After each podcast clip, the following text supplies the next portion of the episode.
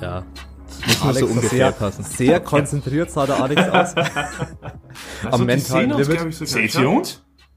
Warte mal. Ja, jetzt noch die Kamera. Die sehen uns! Das ist das, ist das Ärgste! Die saufen da. Hallo und herzlich willkommen im Dedicated Sports Podcast. Mein Name ist Tobias und in der heutigen Folge ist wie immer auch der Julian mit dabei. Hi. Und ja, als Gäste haben wir diesmal erstmalig den Peter Hofstetter von The Babel Program dabei Servus. und den Alexander Pürzel. Dere. Dere. und zwar, ja, Peter, du warst ja noch gar nicht bei uns im Podcast. Ich meine, wahrscheinlich kennen euch schon einige von eurem Podcast auch. Ich denke, der ist ja auch relativ bekannt in der Zwischenzeit, aber vielleicht kannst du dich mal als Person kurz vorstellen, was du so machst. Gern. Ähm, ja, also mein Name Peter Hofstetter. Ich habe die Ehre und das Glück, die letzten zweieinhalb bis drei Jahre österreichischer Bundestrainer für Kraft-3-Kampf und Bankdrücken zu sein. Äh, hab mich Bankdrücken darf man nicht vergessen. Es ist immer noch ein Sportart bei uns, weil der Alex gerade so Nein, nein, ich, ich hätte es vergessen. Es tut mir Ja, leid. ja, Ja. das, das weiß ich, sage ich immer dazu. Äh, und ähm, ja, hab mittlerweile bin ich eigentlich Vollzeit Powerlifting Coach, also vor allem übers letzte Jahr hinweg, dadurch, dass ich meinen beruflichen Standpunkt auch ins Intelligent Strength Gym verlegt habe, bin ich eigentlich nur noch Powerlifting Coach dadurch alle Ebenen von Landesmeisterschaftsteilnehmerinnen und Teilnehmern bis zu im Endeffekt aktuell ca. 70 internationale Medaillen. ja. Genau. Äh, Das ist reicht so- eigentlich fast an Das Vorstellung schon. das ist Vorstellung. Wurscht, verkauft auch noch, muss das Wurscht. Das schreibt man anders. Ja. Äh, Alexander, was machst du? Ja, ähm, ich gewinne die Medaillen. Teil. Das ist witzig, das kann man jetzt nämlich gleich erzählen. Eine unserer ersten Begegnungen außerhalb. Ja, richtig, eigentlich war, es war eigentlich fast unsere erste Ja. richtige bewusste ähm, Begegnung, war bei der EM in Tisted, Mhm.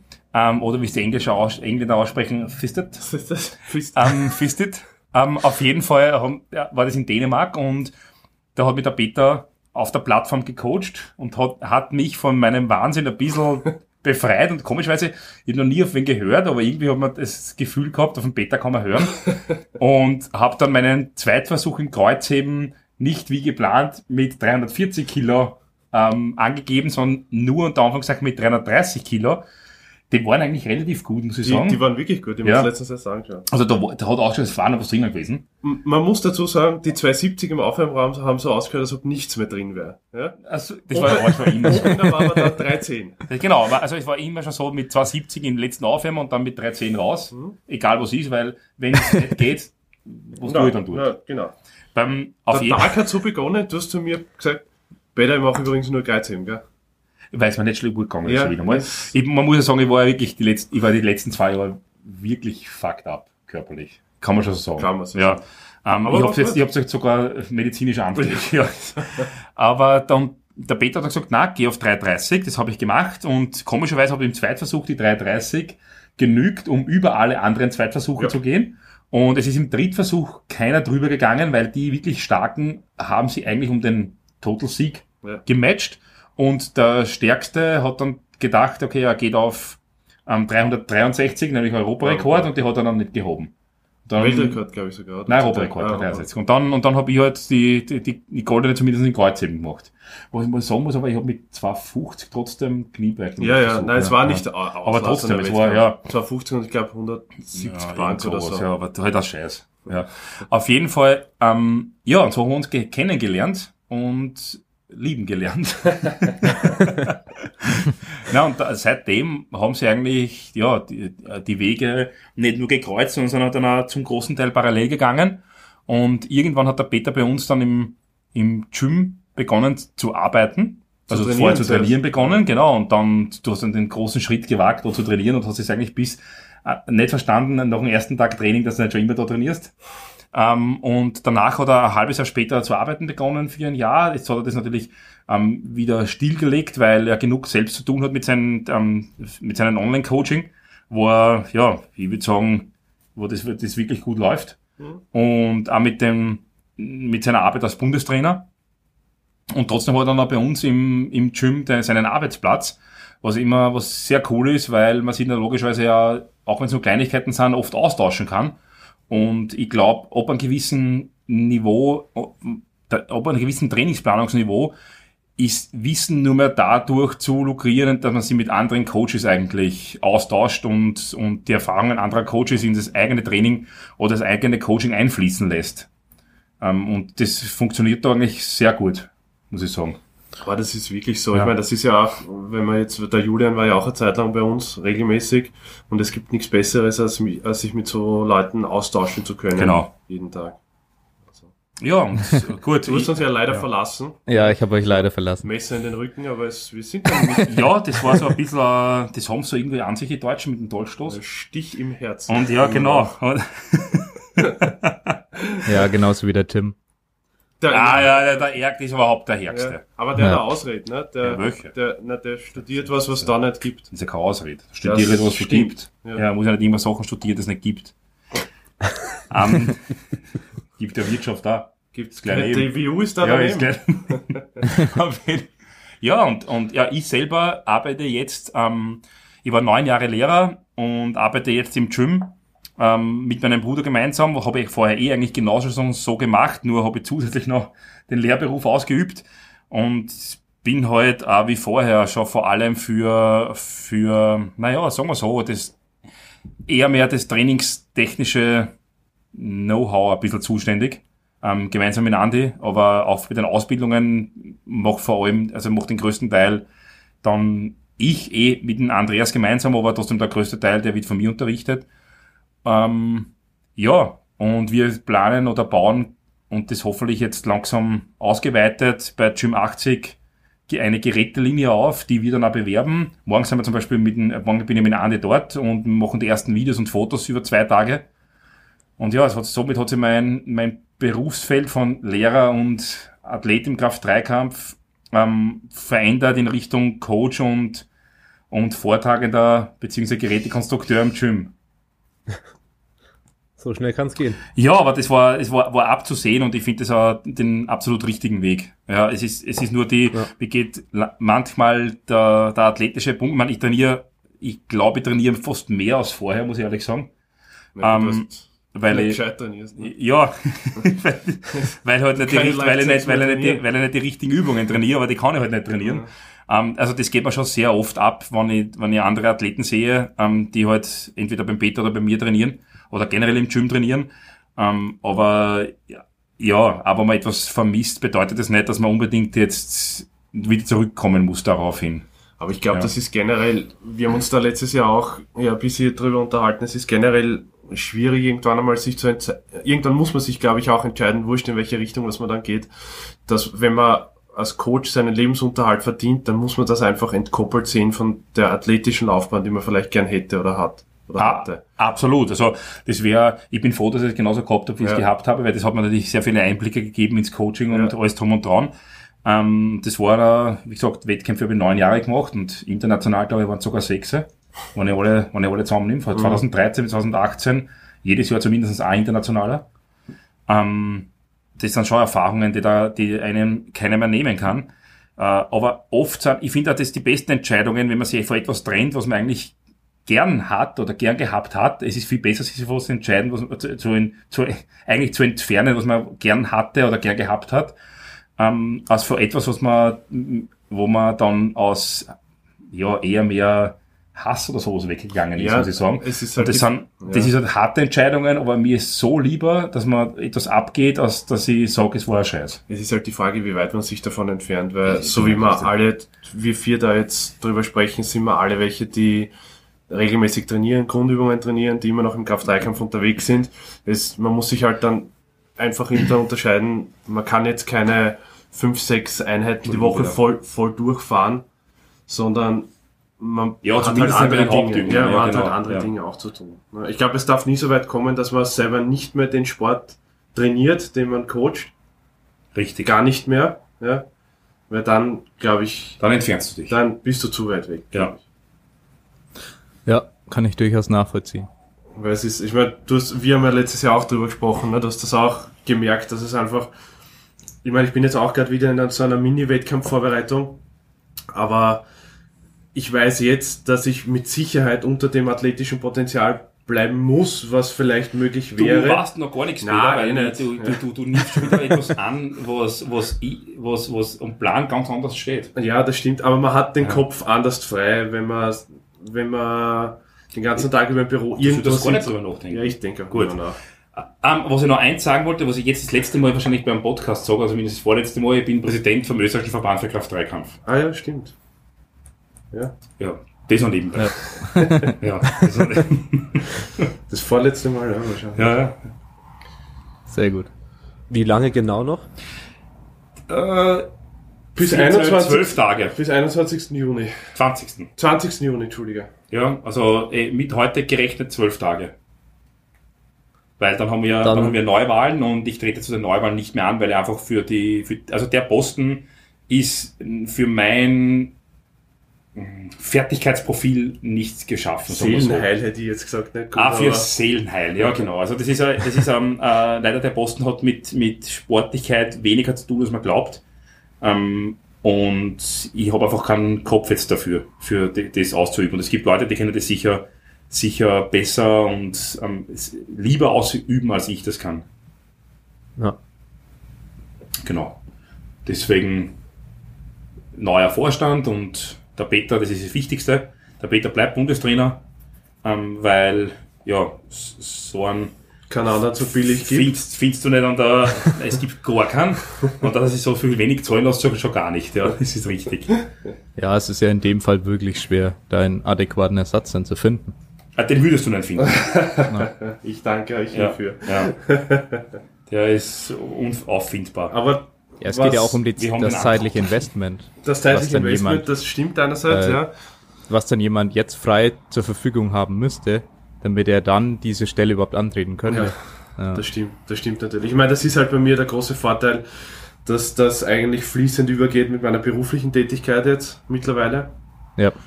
Also ich habe jetzt, ich habe gerade vorher nachgeschaut, ich habe jetzt so aktuell circa einen Athletenpool von 58 Athleten, die ich betreue, sowohl eben privat als auch als Bundestrainer und da mache ich die Arbeit dann unter Anführungszeichen in einem Aufwasch quasi. Ja.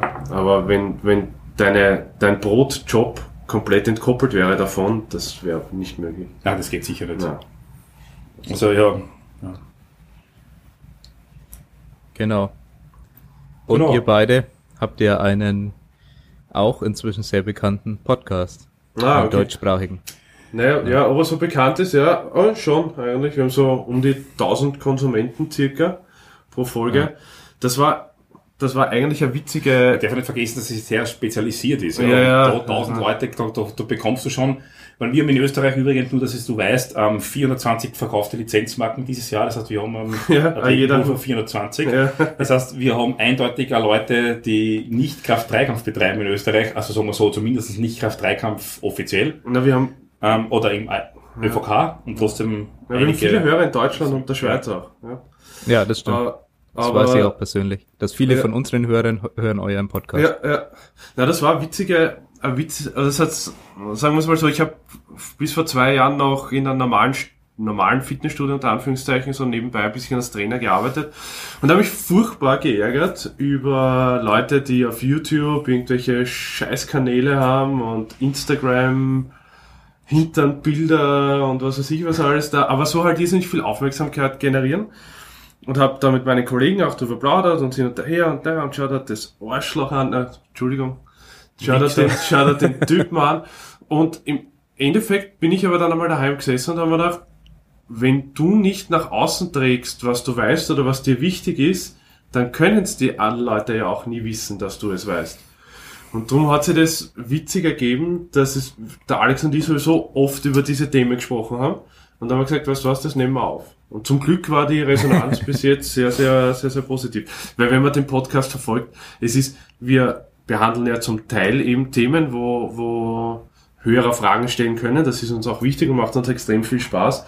Aber zum Großteil plaudern wir über Kraft-3-Kampf. Richtig, Oder wir haben zumindest auch ein oder zwei, alle zwei wöchentliches gemeinsames Austauschen Ja. von Fragen über Training und ähm, wie, wie gesagt, das macht's aus. Aber wenn du, wenn du ab einem gewissen Level dein Coaching und dein eigenes Training ähm, absolvierst und du eigentlich darüber hinausgehst und findest du außer im Kontakt mit anderen Leuten kein weiteres Wissen mehr, weil dann nur mit der in einem High-Level oder einem High-End-Bereich nur mehr die Erfahrung der anderen Leute eigentlich das ist, das ich weiterbringen kann, weil du einfach keine Studien findest mit genau den Athleten, mit denen wir zusammenarbeiten. Die gibt's nicht. Ja, du, du hast, du hast, es gibt ganz wenige Studien, die mit, mit hochgradigen Powerliftern ähm, arbeiten. Und, und die meisten sagen schon, sie sind Powerlifter und sie damals noch gesprochen 300 Wilks haben. Ja. ja, äh, das sind halt, ja, die machen Kraft-3-Kampf, sind aber keine Kraft-3-Kämpfer, sagen wir mal so, oder sie sind am Weg dorthin, ja, was auch immer.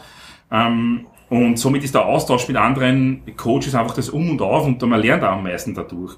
Ich habe sicher, das, wie soll man sagen, ich mache nur mehr, ich habe nur im Gegensatz zum Peter, habe ich nur sieben Athleten, weil ich einfach nicht, oder acht Athleten, weil ich einfach nicht mehr nehmen kann vom zeitlichen ähm, Aspekt her. Und die habe ich eigentlich schon ewig, muss man sagen. Mhm. So, das sind, das sind eigentlich immer dabei. Ähm, und trotzdem versuche ich das, was wir beide besprechen, ins Training oder ins Coaching mal einfließen zu lassen. Und da ich nur eben diese sieben Leute habe, habe ich, ist, sind mir die natürlich sehr, sehr, sehr wichtig. Wie gesagt, ähm, da kann ich halt die Zeit, die ich habe, wirklich nur auf sieben aufteilen. Und ich merke jedes Mal, wenn ich mir einen neuen Gedanke über etwas mache, dass wirklich leistungsmäßig was weitergeht. Mhm. Ähm, wie gesagt, also, und das ist schon, das ist schon sehr, sehr geil. Und ja. noch dazu gibt es keine wissenschaftliche Studie darüber, wie ziehe ich jetzt das Super Katana Low Card so an, dass vielleicht 10 Kilo mehr bringt. Na, richtig. Das heißt, da gibt's nur eine Möglichkeit, sich mit Leuten auszutauschen, die das schon lange machen. Äh, absolut, ja. Die also, Möglichkeiten gibt's nicht, oder? Gerade im praktischen Bereich ist es, ist es da überhaupt ganz extrem. Die, die über, die über, also wie soll man sagen, sich über ich, ich glaube wirklich, dass es erst die letzten zwei Jahre bei uns aufgekommen ist, dass man sich so konkret Gedanken über Handelwege macht. Ja. Das, die, der Gedanke war im Powerlifting völlig ausgespart im Gegensatz zum Gewichtheben. Ja, wobei, ich meine, Schwerpunkttreffen war immer dabei, aber ja, ich glaube, dass ich, ich es gibt schon, es gibt schon Artikel über über gerade Handelweg beim beim Bankdrücken. Die aber die alle falsch sind. Ja, das stimmt. Ähm, die, die, die, die, die, die, man, man, hat, man hat sich keine Gedanken drüber gemacht, man hat geschaut, wie Leute drücken, was nicht immer, ja, ja, was, genau, oft, war, was oft korreliert ja. mit gut, ähm, aber nicht immer. Und wenn ich nur ein ja. Studio habe mit einem Typen, der so drei, drückt, ja, mit, mit drei, ja, wobei, und, und daraus dann die Schlüsse zieht, dass er, äh, wobei der, der Beste, damit der Katzmeier bei der Studie, der, er am richtigsten druckt hat. Das stimmt. Ja. Weil er, aber er hat, der war, war kein Brückenmensch. Man muss halt das auf die Brücke überlegen und dann wird das passen. Ja. Gratis, ne? Genau. Aber egal. Ja, was ist, ist euer, so, eure Meinung dazu? Zu dem Handelpfad beim Bankdrücken? Also, bist du? Ah, na, fang du an. Also Grund, grundsätzlich ist da der Handelpfad beim Bankdrücken, also das, das Wichtigste wäre, dass du in einer sogenannten geschlossenen kinetischen Kette drückst. Das bedeutet, dass du Schulter, Handgelenk und Stange und Ellbogen eigentlich so lange wie möglich, also so gut wie möglich in einer Ebene halten kannst. Weil wenn du das in einer Ebene hältst, dann ist jede Kraft, die du mit Trizeps, Brust, vorderer Schulter und so weiter generierst, jede Kraft bringt die Handel nach oben. Ähm, wenn du zum Beispiel jetzt eine Bank drücken magst, wo du eher zum Bauch ablegen würdest, ja, und du spannst zum Beispiel nur einen Trizeps an, aus welchem Grund auch immer, dann willst du die Handeln Richtung Füße runterwerfen. Würdest du nur die Brust anspannen, würdest du Richtung Kopf fallen. Wenn du aber, sagen wir, typisches Beispiel, in eher einen breiten Griff sehr gerade nach unten gehst und von oben gesehen ist die Handel genau über Schulter- und Ellbogengelenk, dann hast du die Fähigkeit, dass du, egal welchen Muskel du anspannst, die Handel geht auf jeden Fall nach oben. Auf jeden Fall. Und um diesen geraden Handelweg zu generieren, brauchst du allerdings, hast, du hast eigentlich ein, Problem, wenn du so gerade absenkst. Du müsstest zu einem extrem niedrigen Punkt absenken, nämlich zu, zu, den, Schu zu den Schlüsselbeinen. Und die, genau. dieser Mehrweg ist natürlich ein Wahnsinn. Somit musst du, wenn du einen geraden Handelweg hast, musst du schauen, dass du die Schultern irgendwie unter den höchsten Punkt des Körpers bringst. Und das ist einfach eine Brücke. Einerseits ja. Und ja. andererseits ist halt das Problem, dass ich glaube, das könnte jeder, auch ohne Brücke, nur sind wir halt mit 81 cm Griffbreite limitiert. Ah, absenken würdest du immer daher? Könntest du immer. Ja. Könntest du, nur ja. müsste ich halt dann ja. auf 1,20 Meter greifen oder so. Achso, ja, aber die, der, der, Berührungspunkt wäre, der Berührungspunkt wäre trotzdem Schlüsselbein. Ja, wäre höher. Ja, genau, ja, das stimmt schon. Der Weg wäre gleich. Der, der, Weg, der Weg also, wäre gleich. Und die Drück, äh, äh, und äh, die Drückmechanik wäre Richtig, dann ja. die gleiche, Wäre gleich, ja. die ich halt dann nicht machen Aber kann. in einer ja. ungünstigen Lastarm. ja, natürlich. Ja. Und deswegen, es, meiner Meinung oder unserer Meinung nach, gibt es schon die perfekte Bankdrücktechnik, die leider durch nicht perfekte Körper nicht immer möglich ist. Ähm, weil, wenn du einen perfekten Körper haben würdest, dann wäre das so, mit diesen 81 Zentimeter Ringabstand, breiter kannst du nicht greifen, so, dass du eigentlich in einer geschlossenen kinetischen Kette drückst, möglichst breit greifst, möglichst geraden Handelweg führst und eine sehr starke Brustwirbelsäulenbrücke hast, wo du eigentlich die Schultern unter den Nippeln hast, damit der Weg sehr gering ist und Nippel sind nicht spezifisch genug. ähm, Bei vielen es, das stimmt, äh, Entschuldigung, die, den ähm, abdominalen Anteil des und Brustmuskels das dritte und das, Brustbein. äh, Prozessus xiphoideus. Ja. Ähm, ist ja nicht. Richtig, genau. Ähm, du dort eigentlich hin absenkst und dann wieder die Bewegung nach oben reversierst. Und am besten wäre es, dass dieser Weg so kurz wie möglich ist. Und da sprechen dann wieder kurze Arme dafür. Genau. Oder eben ein großer Brustkorb oder eben eine große Brücke. Also es gibt die perfekte Technik. Das ist sie im Raw, im Raw-Bankdrucken. Ja. Ähm, und wenn du das nicht kannst, dann musst du eben von der perfekten Technik Abstriche machen. Und das machen auch sehr viele. Und man muss halt wissen, wie weit mache ich diese Abstriche. Die sind meiner Meinung nach bei einer gesunden Schulter weniger weit, als man glaubt. Interessanterweise, glaube ich, wäre es das auch für Equipped. Nur das Problem ist, Ja. weil ja viele sagen, dass das Super Katana Cut so eine große Spur zum Bauch vorgibt. Ja, nur deswegen, weil diesen Weg keiner halten kann. Hm. Weil wenn man sich zum Beispiel, ich habe äh, eine relativ kleine 57 Kilo Athletin, Ja. die kann komplett drücken, so wie du das beschrieben hast. Ja. Man sieht das auch, die hat nahezu null Oberkörpermuskulatur, drückt aber trotzdem, ich schätze mal mit 57 Kilo Raw so 77 Kilo Ja. und mit Shirt halt so über 90. Ja. Äh, und die kann mit Shirt fast genauso drücken wie Raw, auch mit einem Low Cut. Ja. So ein Hals geht das. Und ja, Ja. und das, ist krass. Problem ist, das Problem ist, viele sagen ja dann, ja, du drückst so komisch mit dem Low Cut, du musst die Ellbogen mehr reinführen und mehr zum Bauch. Das wird aber für sie nicht funktionieren.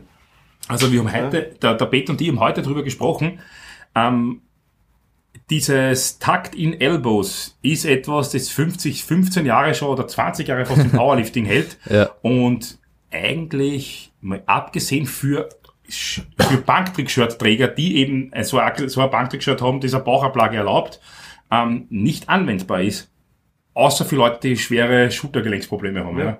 Aber ansonsten ist das nicht der, der Way to go und dem wenigsten drückt man nur so. Ja. Also ich Ja. habe sicher geschafft, äh, die letzten drei Jahre rein aus Schulter- und Trizepsbank zu drücken. Du hast deine Brustmuskulatur Noch nie noch jetzt zu verwendet. hypertrophieren. ich, ich bin Peter heute auf die Brüste gegriffen und mir ist eindeutig aufgefallen, seit er jetzt die Bankdrücktechnik ein bisschen verändert hat, hat se- seine Brustmuskulatur macht ein rasantes Wachstum durch. Ja. Das ist die, nee, da kann ich auch nur zustimmen, das mit den Takt in den Elbows ist eine Thematik, die ja eine Zeit lang halt sehr übertrieben wurde im Rawbankdrücken. Natürlich, weil das meiste Wissen in, äh, aus Richtung Westside und so, glaube ich, auch kam. ja, schon. völlig richtig. Unser Gespräch halt. Ja. Ich habe nämlich mit, Dave, mit Dave Hoff geschrieben ein bisschen. Und ähm, wir sind bei Westside. In, mein Bruder und ich fahren in, sind in vier Wochen bei Westside. Und Sehr werden darüber eher einen Videolog machen. Und hoffentlich lassen sie uns Okay. nicht tot liegen. Hoffentlich lassen sie euch dort liegen und legen mehr Gewicht drauf. Hoffentlich, ja. Haben sie ein bisschen an Anstand. Gestorben bei 400 Kilo Kniebeugen. Und der nächste, über den oft diskutiert worden ist, ist der Kirill Sarichev, der halt einfach mit 200 Kilo sowieso Close Grip Bench Press Ja, machen muss. und der Kyrie Sarajev ist aber mit seiner, der ist ja riesig. Wenn Ja. du so groß bist, ähm, dann funktioniert es mit dem breiten Griff, oder sagen wir so, dann kannst du einmal nicht breiter greifen, dann funktioniert es mit dieser Technik nicht mehr so optimal. Ich habe das übrigens Ja. jetzt gehört, äh, dass ähm, also der Alex und ich und alle, alle unsere Athleten sind ja eben beim österreichischen Kraft-Dreikampfverband, der der IPF unterliegt. Es gibt aber eben auch noch andere Verbände wie WUAP und alles mögliche und WPC. Und dass die WUAP sogar überlegt hat, die Bank beim Bankdrücken auch nach innen zu klappen, die Ständer, so wie beim Kniebeugen. Das, weil bei denen gibt es im Regelwerk Ah, keine, einer, ist, soweit ich weiß, gibt es bei der WUAP Österreich keine 81 cm Griffbreite. Das habe ich nur mal gehört, ob es äh, Gerücht war, weiß ich nicht. Aber das eröffnet komplett andere Möglichkeiten. Ja, natürlich. komplett, ja. Stände einklappen Ja, ja. Aber trotzdem. Bei den Sicherungen super ja, dann ja, sicher. Aber trotzdem muss ich noch dazu sagen, dass ich, dass mein Bruder und ich schon seit langer Zeit an Berechnungen dran sind, um die Belastung von Ellbogen und, und Schultergelenk bei unterschiedlichen Griffbreiten und bei unterschiedlichen Handelwegen im Bankdrücken rauszufinden. Und das ist derartig schwierig, ähm, diese Berechnungen zu einem, zu einem Ergebnis zu führen, dass man nur Tendenzen eigentlich ähm, annehmen kann. Und wir sind jetzt in Verbindung mit zwei Studenten und auch deren Professoren von einer FH für Sportgerätetechnik. Mhm und versuchen, diese Berechnungen langsam zu einem Ende zu bringen, damit wir das auch in unsere neuen Bücher reinschreiben kann, können. Ähm, und auf das, auf das bin ich schon sehr, sehr, sehr gespannt, ehrlich gesagt. Ich glaube, das ist sehr wichtig. Ja, sehr hört wichtig. sich spannend an. Ja. Ja. Ja. Das zum zum Thema Bankdrücken. So, so viel zum Bankdrücken. Genau. Ja, wir haben Also wir haben eben gerade einen Podcast aufgenommen. Ach so. Zum, zum Bankdrücken. Ja. Ja, habt ihr dann gemeinsam Deswegen gemacht? hat's mich, hat's mich so interessiert. Ja, ähm, die Coaches von DS zusammen haben den aufgenommen und jetzt noch nicht veröffentlicht. Mhm. Der kommt wahrscheinlich dann, ich schätze mal eine Woche vor eure, vor diesem Podcast. Ja, perfekt. Ja, genau. Ja. Ja, es ist auf jeden Fall nochmal ein gutes Ergänzungswissen, weil wir darüber nicht im Detail geredet haben, sondern nur der, der Tim ein bisschen was Mhm. äh, darüber gesagt hat, über den Handelpfad. Also Tim war ja auch dabei dann, Mhm. logischerweise. Und ja, genau, deswegen kleine Fortführung hier. Und dann geht's weiter. Äh, ja, was, wie würdest du deinen Alltag beschreiben, Alex? Jetzt stundenplanmäßig. Ja. Also, Jetzt, du mein- mein, heute haben wir den, den Ausreißer schon mal heraus, also mal abgesehen von Ausreißern, Tagen, wo ich zum Beispiel erst um, aus welchen Gründen auch immer, um halb zwei ins Bett komme, ähm, schaut der Tag normal so aus, dass ich um dreiviertel sechs aufstehe, dann eigentlich, nachdem ich mir das, die, meine Freundin, die Martina, ist eine begnadete Müsli-Herstellerin und ist so nett, dass sie mir jeden Tag am Abend ein Müsli, ein, also man sagen, so Overnight Night Oats in den Kühlschrank stellt. Das heißt, ich mehr oder weniger nehme das Müsli. Und der erste Weg ist dann, ähm, nachdem ich ein Puzzle gegeben habe, ins Studio. Und ich gehe dann von so ungefähr Viertel acht bis um halb zehn trainieren Wo ich das erste Bus gekriegt habe. Wo du dein erstes Bussi kriegst, Ja. wo ich Peter dann des Öfteren treffe. Genau, also eigentlich fast immer. ähm, dazwischen, also ich sag, so um, um halb zehn beginnt dann der Tag im Gym. Wir haben zwar einen genauen Stundenplan.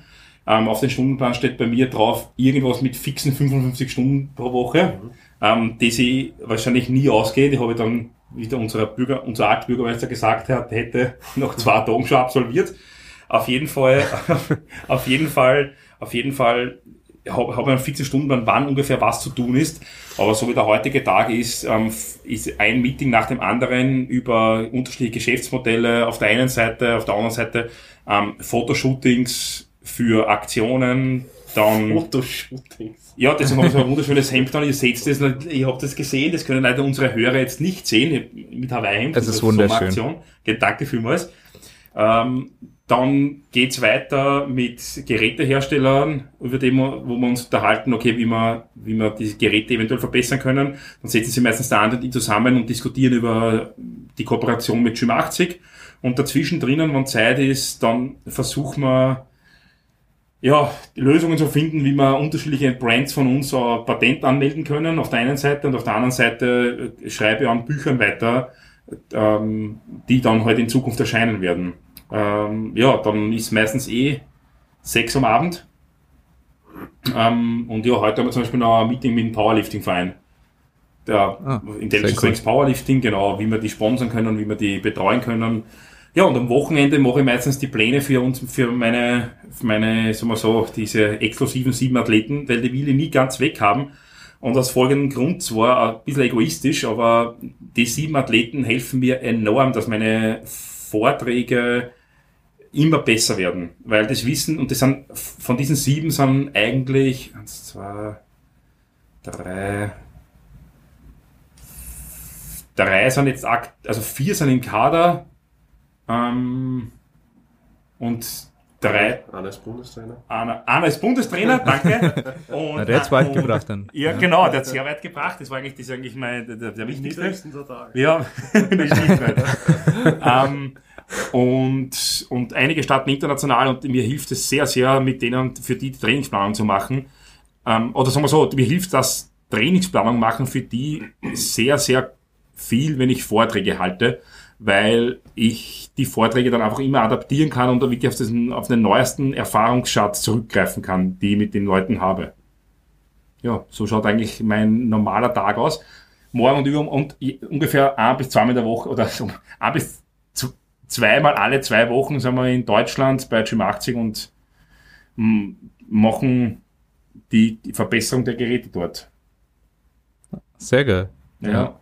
Eins ist vielleicht noch wichtig, ja. im August sind wir dann drei Wochen in den USA und werden von Studio zu Studio reisen, um dort einige, ähm, wie soll man sagen, um dort äh, interessante Leute zu interviewen auf der einen Seite, auf der anderen Seite auch Geräte zu erkunden, die wir dann auch auf unterschiedlichen Internetportalen vorstellen. Das heißt, dass wir, wir wollen, dass wir sehr viel Wissen, auch, wie der Peter jetzt das gesagt hat, sehr viel Wissen auch in, ähm, in die Welt eigentlich bringen, wenn so, wo es um Biomechanik, Trainingswissenschaft, aber auch Geschichte des Kraftsports geht. Und das, das steht dann in den drei Wochen USA an. Ja. Da bin ich gespannt. Ja. Werde ich mir alles anschauen. Ja, hoffentlich, ja. Immer auf dem, auf, wie gesagt, Intelligent Strengths, Instagram-Kanal ist sicher immer alles ziemlich live dabei. Da findet man alle sogar, wenn ich schlafe. Ja. okay, dann weiter zum Peter. Wie schaut bei dir so der Alltag aus? Ich habe eigentlich äh, eine zwiegespaltene Persönlichkeit. Also ich habe zwei Leben. Einerseits entweder, wenn halt die IPF Powerlifting Saison losgeht im Frühjahr und im Herbst, bin ich halt, ich bin bei jeder Europameisterschaft, aktuell noch die letzten drei Jahre bei jeder Europameisterschaft, bei jeder Weltmeisterschaft, Jugend, Junioren, offene Klasse und zum Teil auch Masters. Das heißt, wenn ich da im Ausland bin, ist halt klar mein, mein, mein Schedule ein bisschen von dem dominiert. Wenn ich in Österreich bin, habe ich eben das Glück, dass ich äh, mein Büro im Gym selbst habe, also im besten Gym der Welt. Das Gym? Das Gym. Äh, mein Büro habe und in Wahrheit eigentlich meistens in der Früh vor der Büro Büroarbeit äh, trainieren gehe. Äh, aktuell jetzt vier bis fünfmal die Woche, weil ich doch versuche, noch einmal mit einem Kraft-3-Kampf. und Idi, wenn du das, wenn das in was wird mit Niederösterreich, die vielleicht sogar betreuen kann. Ah, okay, ja, das wäre natürlich ja, überhaupt super. Anfang, ja. Ja, ja, ja. Äh, letztes, egal. Ja, ist egal, ja. äh, aber da auf jeden Fall eben schon auch noch natürlich Haupt, äh, also einen Teil des Fokuses auf mein eigenes Training lege, weil das eben auch, wie wir vorher schon besprochen haben, wichtig ist. Das darf nie komplett wegfallen, weil man durch sein eigenes Training so extrem viel darüber lernt äh, wie man mit Athleten umgeht und was man in die Pläne, was man mit Plänen jemanden antun kann. Mhm. Äh, und dann schaffe ich es halt meistens so am späteren Vormittag zum Büro und habe dann dadurch, dass ich eben einen relativ großen Pool an Athleten habe, jetzt diese Woche ein Novum, dass meine Athleten Check-ins so sind, dass ich pro Tag circa 11 bis 12 Athleten-Check-ins habe. Äh, die habe ich mir über die Woche aufgeteilt. Die bearbeite ich halt dann und mit inklusive Videoanalyse und allem drum und dran. Dann nebenbei waren halt leider die letzten Jahre auch ein bisschen dominiert davon, dass ich im österreichischen Kraft-3-Kampfverband relativ viel administrativ aushelfen habe müssen. Ich war zwei Jahre lang sogar Geschäftsführer vom Kraft-3-Kampfverband, was enorm... General Secretary? Ja, Secretary General was extrem viel Zeit gefressen hat auch, was ich aber jetzt zum Glück seit Anfang diesen Jahres schon los bin, oder eigentlich irgendwann Mitte letzten Jahres schon los war. Äh, und aber jetzt immer noch mit vielen administrativen Dingen eben angehängt bin teilweise oder war, aber das wird sich jetzt auch nach der Wahl mit Sicherheit komplett ändern. Das heißt, da kann ich mich dann komplett auf meine Coachings konzentrieren. Ist ja, und somit, so. ja, was auch gut so ist, weil ja. mir das auch am meisten Spaß macht. Und dadurch, dass das am Ende des Tages, also ich unterrichte auch noch für einige äh, Ausbildungsinstitute, Fitnesstrainerausbildungen oder, oder Kraft-3-Kampf-Ausbildungen, äh, dadurch, dass das dann am Ende des Tages so eine 60-Stunden-Woche gibt, was aber noch mir zu wenig ist, habe ich mich dazu entschlossen, ab Herbst ein Bachelorstudium für Training und Sport zu beginnen auf einer Fachhochschule. Das heißt, da wird sich sicher wieder einiges ändern. Also es ist sicher so, dass meine Coachings erhalten bleiben und ich auch den Bundestrainerjob wenn es so weitergeht, behalten darf und kann. Äh, aber dann muss halt, muss man das halt zeitlich ein wenig straffer strukturieren. Ja, also wir, wir, wir müssen auch, auf, auf der einen Seite matchen wir uns mit der Wochenarbeitszeit, auf der anderen Seite müssen wir aufpassen, dass wir irgendwie zu, das ist, habe ich mir eigentlich gestern erst lange überlegt, dass wir, wie, genauso wie im Training, wann das Training vorbei ist, dann müssen wir den Abstand davon gewinnen.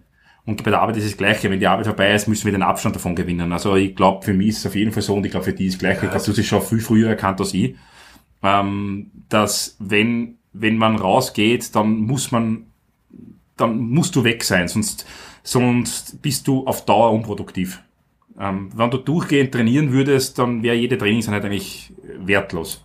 Ja, also du kannst nur auf Intensität, auf, auf hoher Intensität fahren, wenn du auch deine Ruhezeiten einhältst. Ich muss dazu sagen, ich glaube, dass da ist das größte Glück meine Frau, die, die vor einigen Jahren sehr, sehr stark überarbeitet war in ihrem Job und, und deswegen dann auch Firma gewechselt hat zu der Zeit.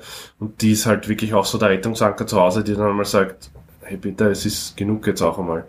Und ähm, ein befreundeter Trainer von uns, der Valentin Tambosi, hat das auch einmal richtig irgendwo verfasst, dass eigentlich der Coach an sich immer zuerst kommen sollte in seiner Planung, in seiner Wochen-Lebensplanung, weil wenn es dir selbst schlecht geht, kannst du auch für deine Athleten nicht kannst da vergessen. sein. Ja, das, Ja. Du kannst niemandem helfen, wenn du selber am Sand bist. Und das ist auch so.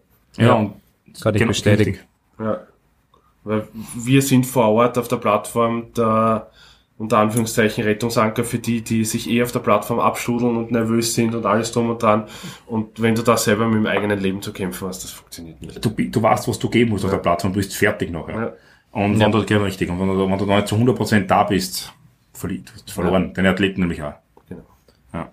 Ja, ja ich habe dich ja wieder live viel beobachten können. Bei der WM waren wir die ganzen zwei Wochen vor Ort. Ja, ja, Habe ich eigentlich so ziemlich jeden Auftritt von dir.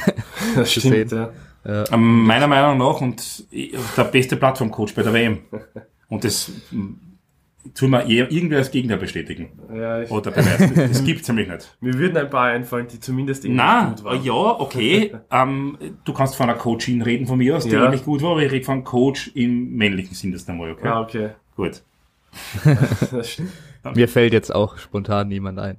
Ja, Richtig, danke, ja. danke, danke. Aber ich war zum Beispiel, also wenn wir über die, über die WM reden, waren, wart ihr die, die mit Abstand am meisten gearbeitet haben wahrscheinlich. Also diese waren, glaube ich, jeden Tag 18 Stunden in der Halle Ja, und haben Fotos und Videos gemacht. Wahnsinn. Jeden Tag. Ja.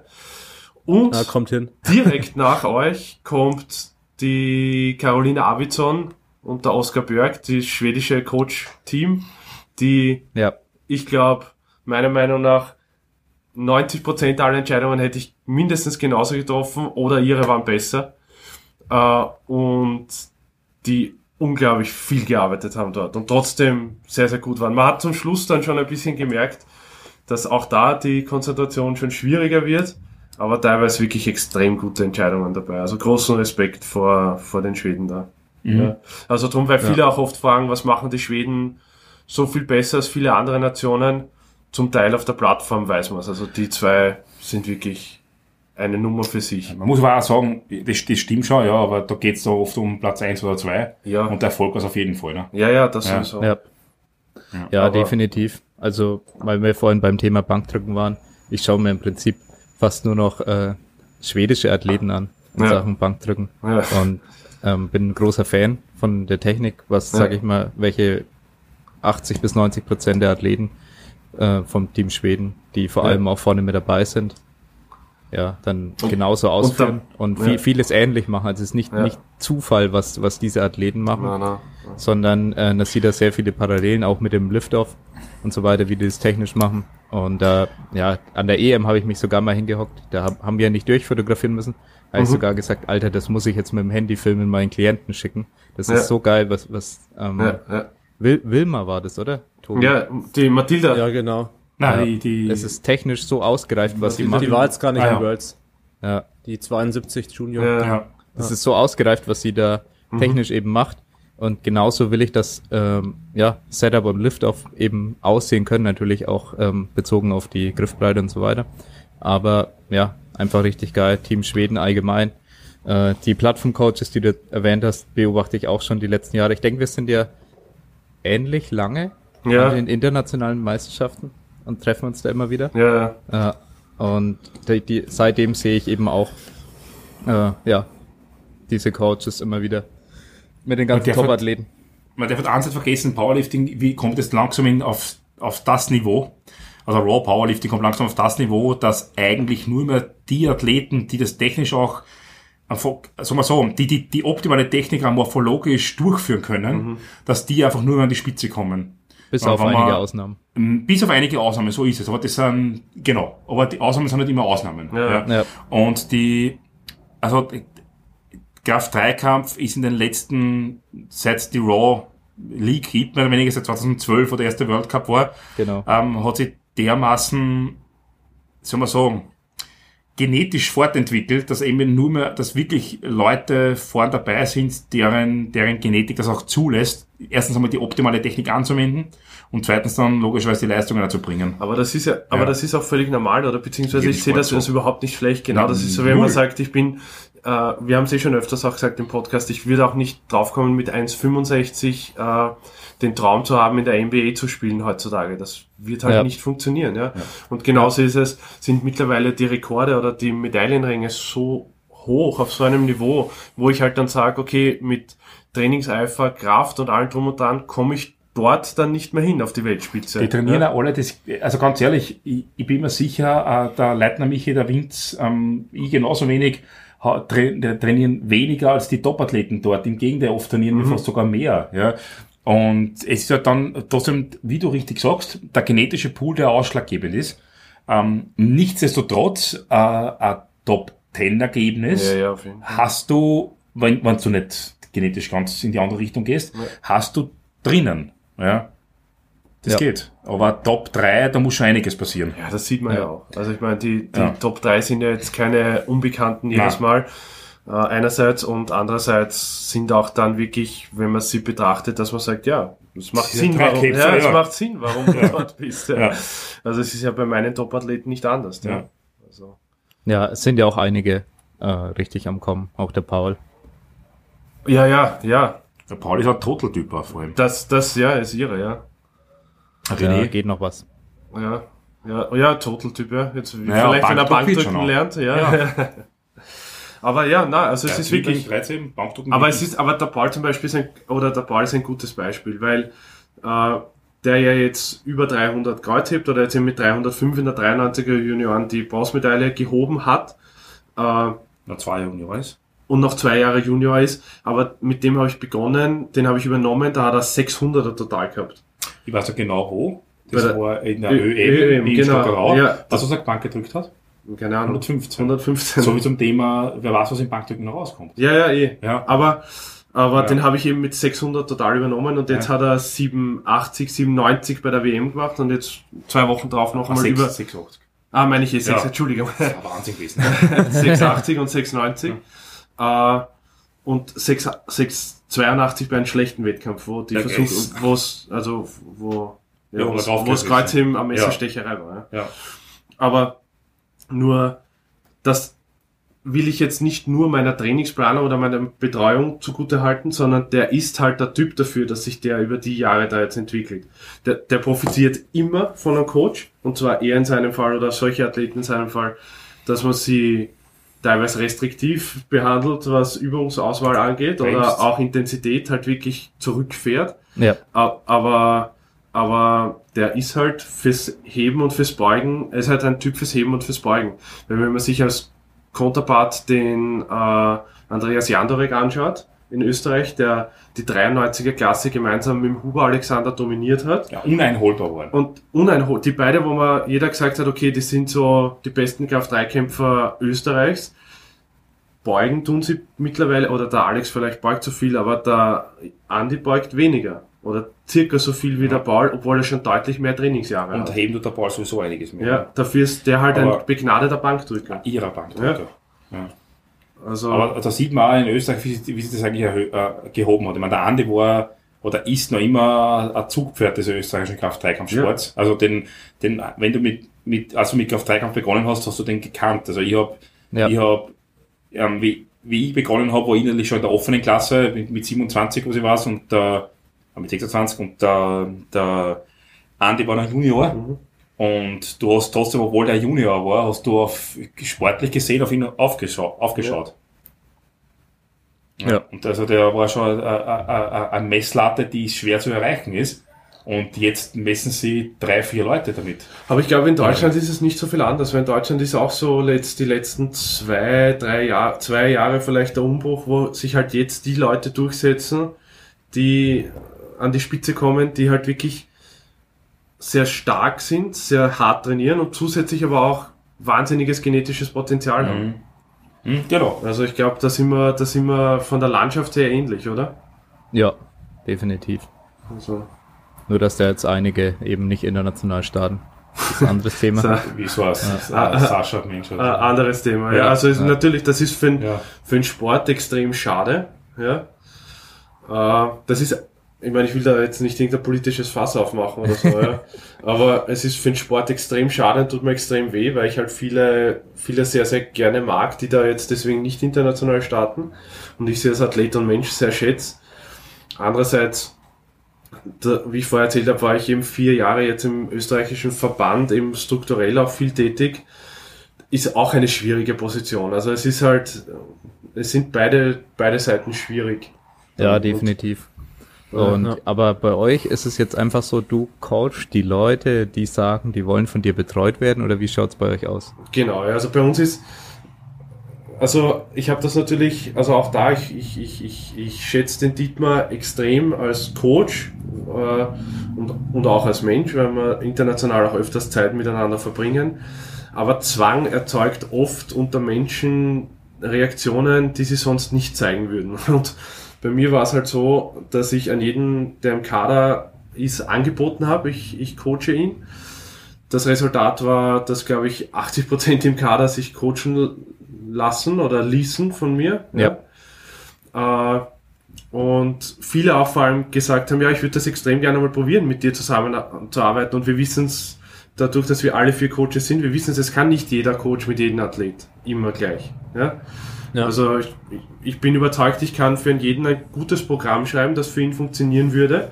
Aber solange der Athlet nicht von sich selber, also vom Plan dann auch überzeugt ist, wird sowieso nicht funktionieren. Ja? Genau. Und darum habe ich das offen gelassen und das funktioniert eigentlich sehr gut in Österreich.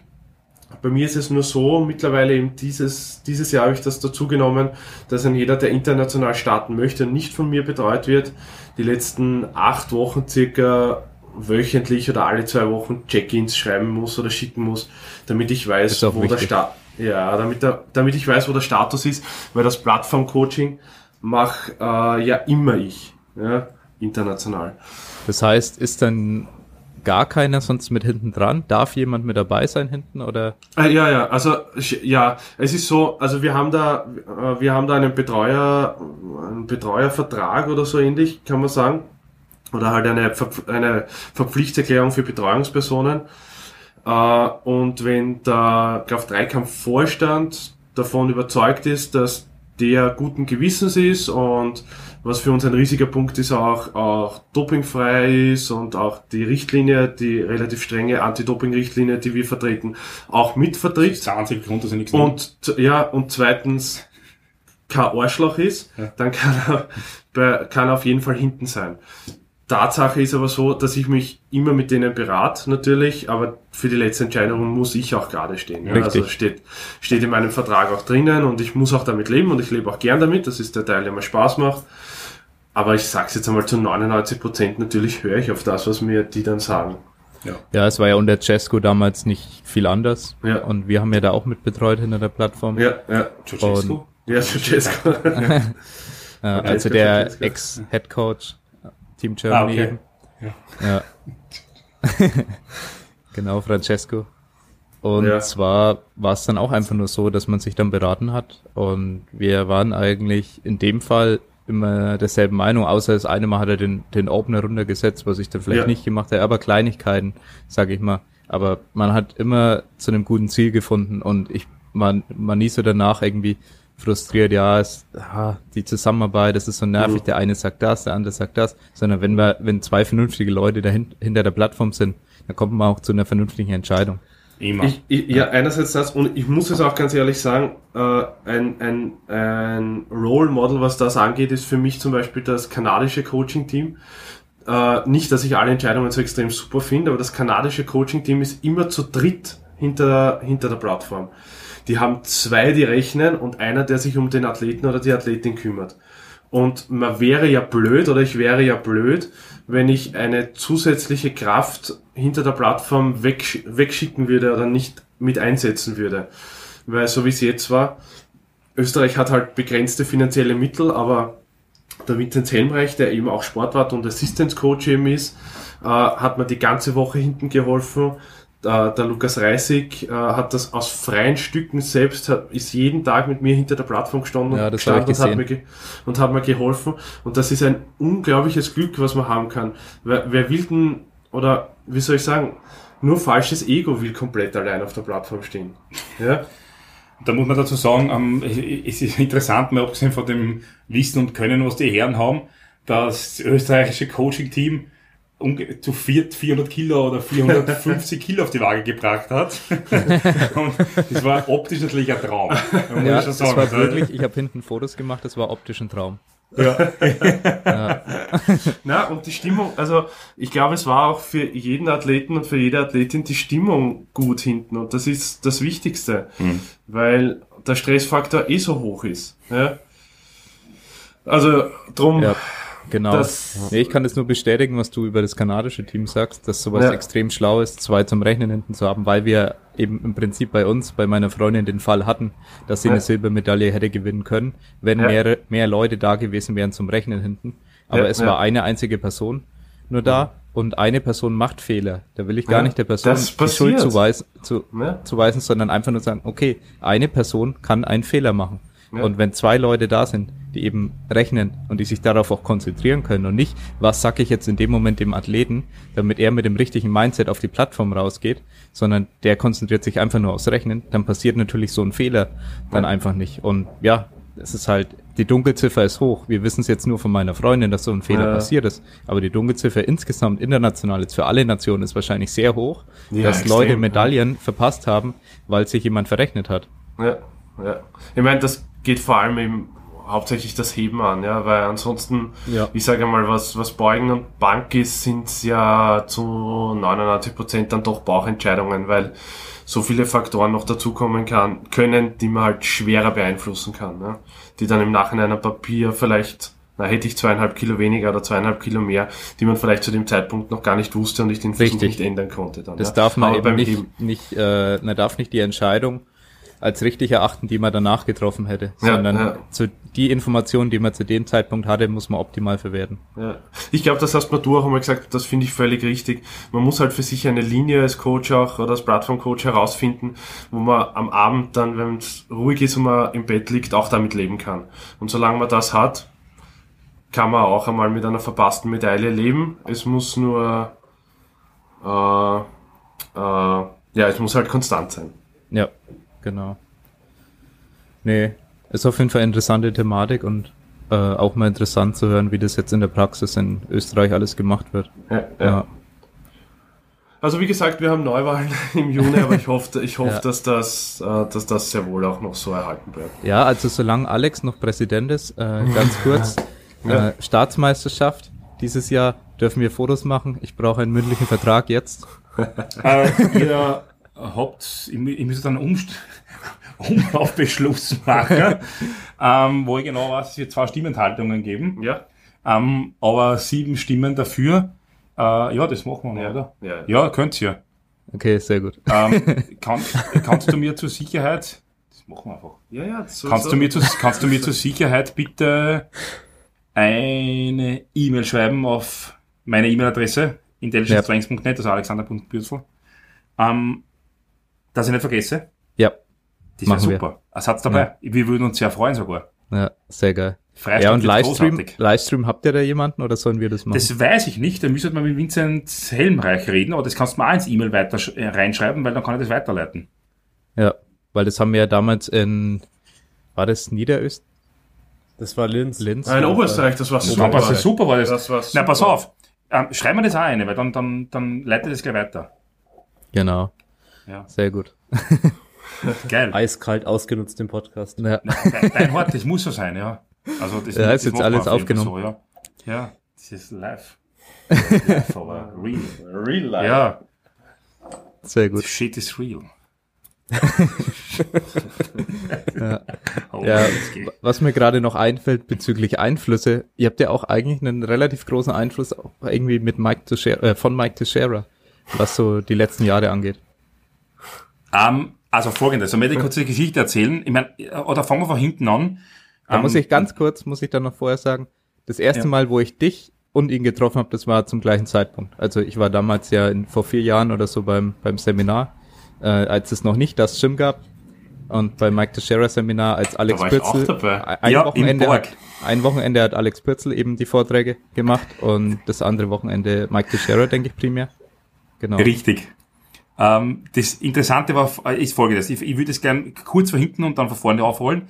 Also, die Sache ist, dass, ich glaube, du genauso, Peter, ich mit meinem Coaching, na, die Einflüsse von Mike Teixeira sind, sind eindeutig erkennbar, äh, aber ich bin mittlerweile von den Grund, sagen wir so, von sehr vielen Grundprinzipien doch etwas abgewichen. Also ich habe ich hab kein einziges Coaching, wo ich die Hauptübungen mit APIs angebe. Ich gebe jede einzelne Hauptübung sind mit Prozenten bzw. absoluten Gewichten angegeben. Ah, Ähm, interessant. Aber was und es funktioniert. Ich, ich könnte mir es nicht mehr anders vorstellen. Es funktioniert unheimlich geil.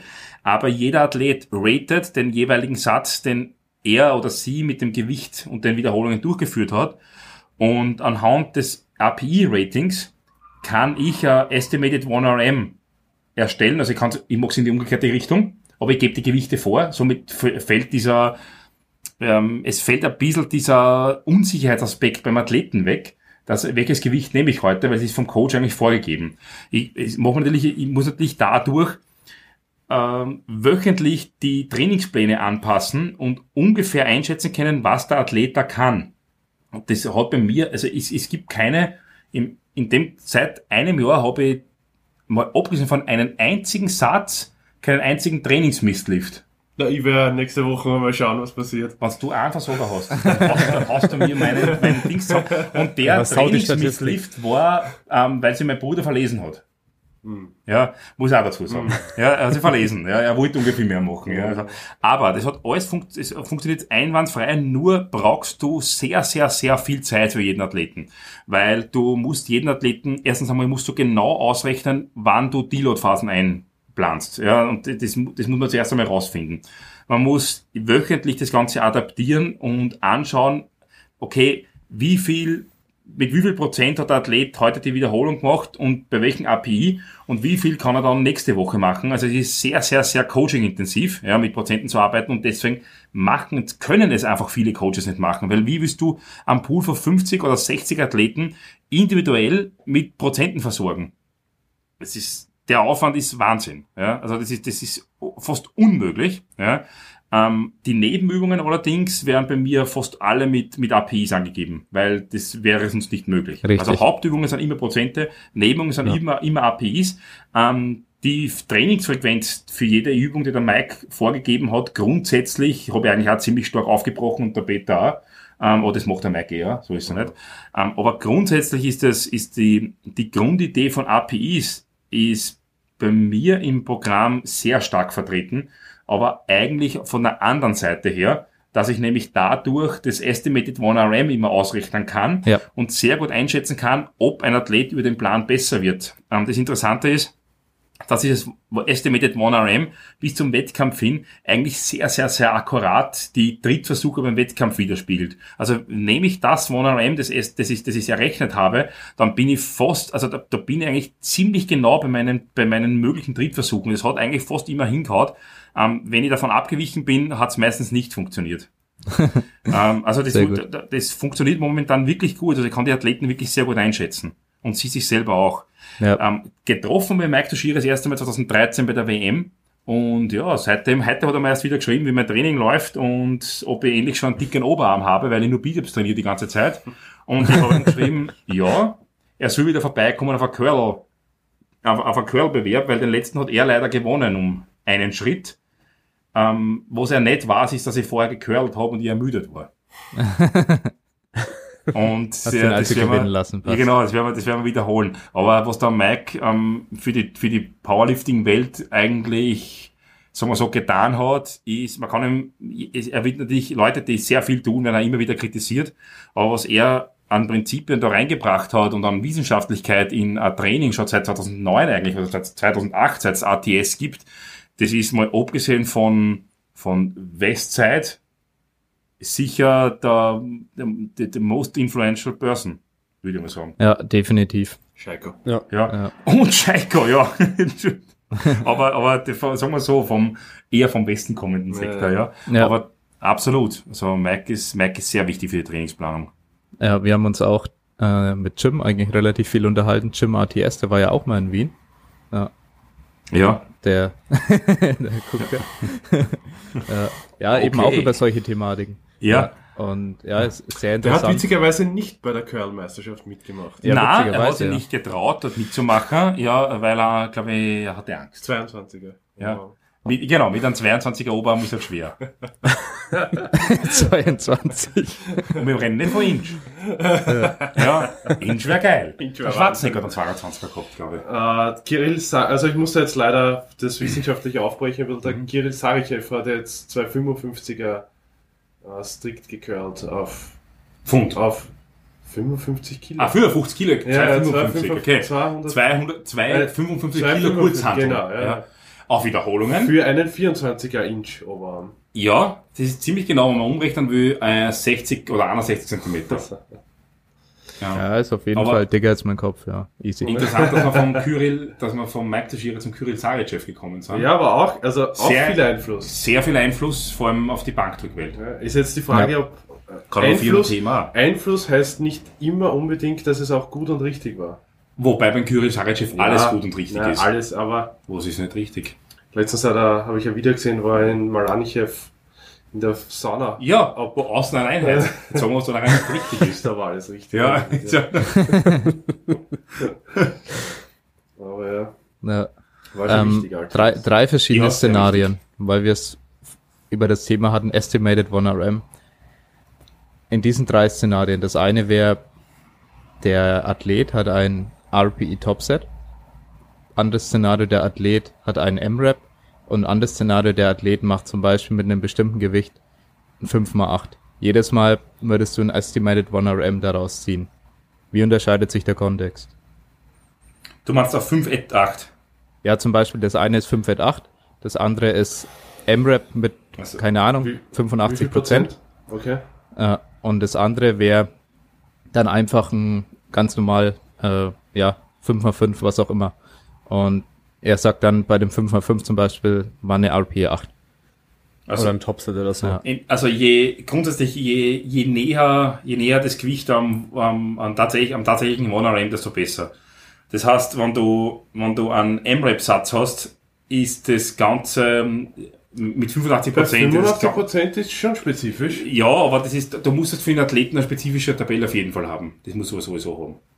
Also, ähm, also ich bin, der, ich bin mehrerer Meinungen, aber eine Meinung ist einmal folgendes. Du solltest für jeden Athleten die Idee haben, wie eine, in welche Richtung die standardisierte API-Tabelle, die es zum Beispiel bei, bei Mike Vierer gibt, oder das API-Chart, in welche, in welche Richtung das eher abweicht. Das ist der erste Punkt. Das heißt, weicht für den Athleten eher nach oben hin ab oder nach unten hin ab. ab. Das heißt, wenn, wenn jemand normalerweise bei 85% at 10, ja, Hausnummer, ähm, fünf Wiederholungen schafft, ja, dann kann es sein, dass der eine Athlet nur vier schafft und der andere halt sechs oder sieben. Das musst du wissen.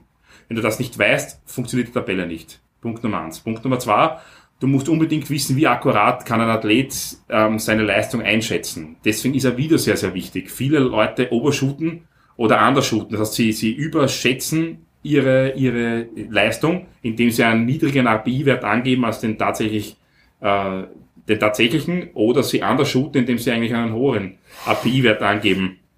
Also tatsächlich, das stimmt, was ich gesagt habe. Ähm, Nein, nein, das weiß ich, dass das stimmt. Aber bei mir nachgleichen. Das Problem ist, ich der Peter ist gerade bei der API-Tabelle hängen geblieben am Ende. zu, zu schwach. Auf, ähm, als ich anders Das bedeutet, ich, ich mache das am liebsten. Ähm, API-Einschätzung mache ich am liebsten mit Singles im Bereich von 88 bis 96 Prozent. Das bedeutet, der hat zum Beispiel heute ein von seinem angenommenen Max 92 Prozent, ein Single aus ersten Satz, ja, hat erst danach die Downsets und ratet diesen ersten Satz. Und daran kann ich sehr, sehr akkurat erkennen, ob es zu einer Verbesserung der Maximalkraft gekommen ist oder nicht. Ja, das stimmt. Also das mache ich, das mache ich eigentlich am liebsten. Das hat, das hat diese, dieses, diese, das mache ich nicht immer. Ich glaube, du hast es im Moment nicht, oder hast du Singles? Was? Hast du Ja, ja, Singles? Genau. ja, ja. Das mache ich sehr, sehr oft, ja. Also bei 80 Prozent der, der Trainingspläne mache ich das so. Der Mette hat im Moment noch nicht, weil der, der kann das nicht, der wird Depper dabei. Ähm, aber im Ende, ja, Entschuldigung. Ja, aber es- ja, das ist so, ja, das geht, das geht nicht, ja, das musst du rausnehmen. Aber wenn einer nicht dumm wird dabei, ähm, und du die Gewichte genau vorgibst und nicht so hoch vorgibst, dann ist das Geile, dass er eine, eigentlich einen unheimlich spezifischen Satz zu Beginn des Trainings hat, äh, des Training hat. Weil danach kann er noch sein, sein, sein Volume Work machen, aber das Spezifischste an sich ist ein One, ein, ein, ein One-Rap-Set, der in einem Intensitätsbereich von, sagen wir, 88 plus Prozent liegt. Und diese 88 plus Prozent kann man halt gut raten. Und du könntest jetzt auch sagen, okay, laut Wissenschaft kommst du zu einer Maximalkrafterhöhung bei 80 Prozent plus. Das stimmt, das könnte man auch machen. Das Problem ist, 80 Prozent mit One, mit, ein, mit einer einen Wiederholung kannst du nicht gut raten. Also der Athlet, was war das jetzt? 8,5, 8,4, das kann man nicht raten. Ja, aber bei neun, um die 90 Prozent fängt es an, dass man das sehr gut einschätzen kann. Ähm, somit würde ich eher dazu tendieren, dass man, wenn man so etwas macht, mit Singles in einem relativ spezifischen Intensitätsbereich arbeitet. Und das kann natürlich von Woche zu Woche steigern. Ich mache nicht immer das Gleiche. Ich mache zum Beispiel erste Woche 88%, zweite Woche 90, dritte Woche 92, vierte Woche 94. Und wenn er dann einen Deload braucht, hat er seinen Deload. Und trotzdem kannst du überall raten, ob jetzt die Leistung gestiegen ist. Genau. Ja. Und würdest du meinen, dass in den verschiedenen Szenarien dann die subjektive Kraftwahrnehmung sich verändern wird? Also wenn jetzt der eine sagt, okay, ich muss jetzt einen Satz M-Rap machen, all out, und in einem anderen Szenario, boah, ich muss jetzt fünf Sätze äh, durchballern, ja, dann mache ich das halt. da ich solche Trainingspläne eigentlich nie gebe, kann ich die Frage gar nicht beantworten. Also Ähm, sowas wie ein M-Rap würdest du M-Rap, M-Rap- würde ich niemals machen, weil, also nicht, nicht Das ist ja den- auch ein bisschen der in Punkt den, dahinter. Nicht in den Hauptübungen, weil die, das Schlimmste, was- das Schlimmste, was man im Maximalkrafttraining machen kann, bei Maximalkraftübungen, ist zum Muskelversagen zu gehen. Das ist technisch falsch, das ist physiologisch falsch, das ist einfach nur falsch. Ähm, Wenn es um Muskelaufbau geht, ist es komplett anders, aber du solltest, also da, das Muskelversagen beim Maximalkrafttraining war ein Fehler in der Trainingsplanung. Ich glaube, ich glaub, man muss M-Rap da genauer definieren. Und zwar M-Rap nicht so ein CrossFit M-Rap von mir aus, sondern M-Rap eher definieren wie die Plussätze, wie sie teilweise beim Jim Wendler früher waren.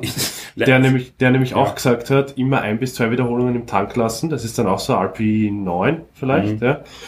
Und das ist witzigerweise ein Tool, das ich jetzt nicht häufig, aber wo ich einige Athleten habe, wo ich das am Ende vom Zyklus einsetze, um zu sehen, wo die circa, nein, nicht von Lager, Okay.